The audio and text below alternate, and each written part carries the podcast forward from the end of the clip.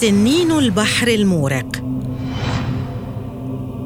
لا يمكن لهذا المخلوق سوى أن يثير أعجابنا عند رؤيته للمرة الأولى.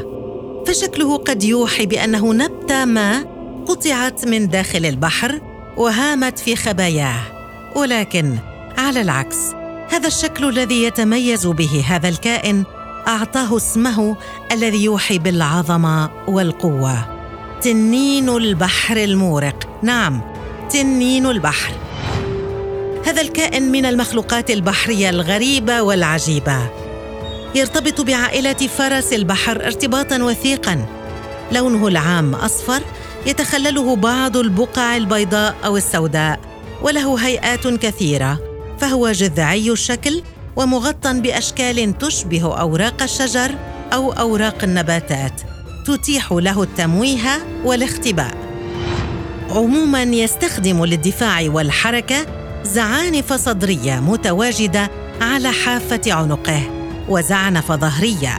وطول هذا الكائن يصل إلى الأربع والعشرين سنتيمتراً صغير الحجم مقارنة باسمه. أما نظامه الغذائي فبسيط جداً يتكون من القشريات وبعض العوالق الصغيرة. عادة ما يتواجد هذا الكائن الجميل قرب الأعشاب أو الأشجار البحرية والشعاب الصخرية.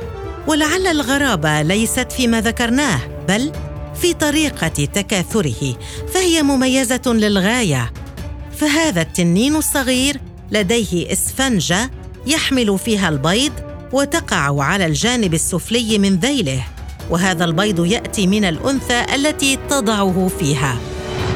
تتم عملية تخصيبها أثناء النقل وعليه فإن المسؤول عن فترة الحمل هذه إلى أن تفقس الصغار وهو الذكر وليس الأنثى وتستمر فترة الحمل من اربعه إلى ستة أسابيع.